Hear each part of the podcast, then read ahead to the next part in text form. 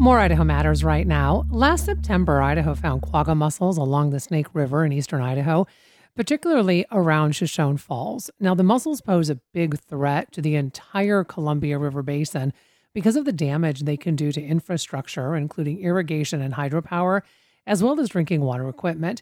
So Idaho took quick action, chemically treating more than six miles of the river of the river to kill off the mussels. In the meantime, another invasive snail was recently discovered in the largest alpine lake in our region. And the Mountain West News Bureau's Kaleb Roedel tagged along with the researchers working to monitor as well as control the spread. It's a cool fall evening on Lake Tahoe. Sudeep Chandra is standing at the back of a small boat anchored in the south end of the clear blue lake. He's holding a device called a dredge. It looks like a large metal clamshell. We're basically going to drop this in the water. The dredge will sink, snap shut, and scoop up a sample of the lake bed. A few seconds later, the researcher from the University of Nevada, Reno, reels in the device and cracks it open. We first see, of course, invasive Asian clams. These things can live two to four years old, and they can reproduce uh, hundreds of thousands to millions of little veligers or tiny. Asian clams are an invasive species that showed up in Tahoe more than 20 years ago. They give off nitrogen and phosphorus that helps algae grow, and that degrades water quality. Chandra is looking for a different invader discovered recently the New Zealand mud snail. These critters are especially tiny. You can think about them being the size of the tip of your fingernail. But their invasion footprint can expand fast. That's because these mud snails multiply by cloning themselves. And in any given lake or river, we might see 95% of the population is all the same clone. That allows them to colonize places pretty quickly. And crowd out native species and eat up insects fish rely on for food. This can threaten Tahoe's native ecosystem, which is highly protected and an important economic driver in northern Nevada and California. These scenic waters and mountains draw people from all around the world for boating, fishing, skiing, and Instagramming. The risk of new invasive animals and plants taking hold is increasing around Tahoe and the entire world. Andrew Kramer is a biologist at the University of South Florida. He says the rise in global trade and travel is a big reason. Another is climate change. As places get warmer, there's going to be a larger pool of species that are potentially able to survive there.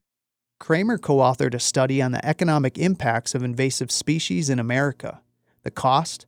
About $22 billion per year. They can affect industries, damage infrastructure, and raise wildfire risks. And he says the West is the most affected region. And that's, you know, some combination of agriculture and forestry and the high, you know, the high value that that people put on the the natural resources out there. The New Zealand mud snail is among the thousands of invasive species impacting waters and lands in the West. They range from feral swine to cheatgrass. Another is the quagga mussel, a shellfish recently found in Idaho's Snake River. We had biologists on the river within uh, really 24 hours of receiving that information. Nick Zurfluh is with the Idaho State Department of Agriculture. He says quagga mussels can clog water pipes used for tap water, farming, and the state's main electricity source, hydropower. And so every straw coming out of the river, every user is impacted. Idaho officials recently spent $3 million to kill the invasive species. They treated a section of the Snake River with a chemical that's hazardous to mussels. But they won't know if the mussels have been wiped out until waters are sampled next spring. Back at Lake Tahoe, Chandra says they're figuring out how much the invasion has spread and how to respond. Another important question we need to ask ourselves now that we're infected at Lake Tahoe is what we can do to prevent the spread to other water bodies. He says a lot of that will depend on the locals and visitors. Invasive species can move from one water body to another by everything from boats to paddleboards to fishing gear. That's why it's important, he adds, to clean, drain, and dry your equipment. For the Mountain West News Bureau, I'm Kaleb Roedel. Thanks so much for listening to Idaho Matters. Boise State Public Radio and Idaho Matters are members of the NPR network. It's an independent coalition of public media podcasters. You can find more shows in the network wherever you get your podcasts. I'm Gemma Gaudette. We'll see you tomorrow. Black perspectives haven't always been centered in the telling of America's story. Now, we're taking center stage. Introducing NPR's Black Stories, Black Truths, a collection of Black led stories from NPR's podcasts.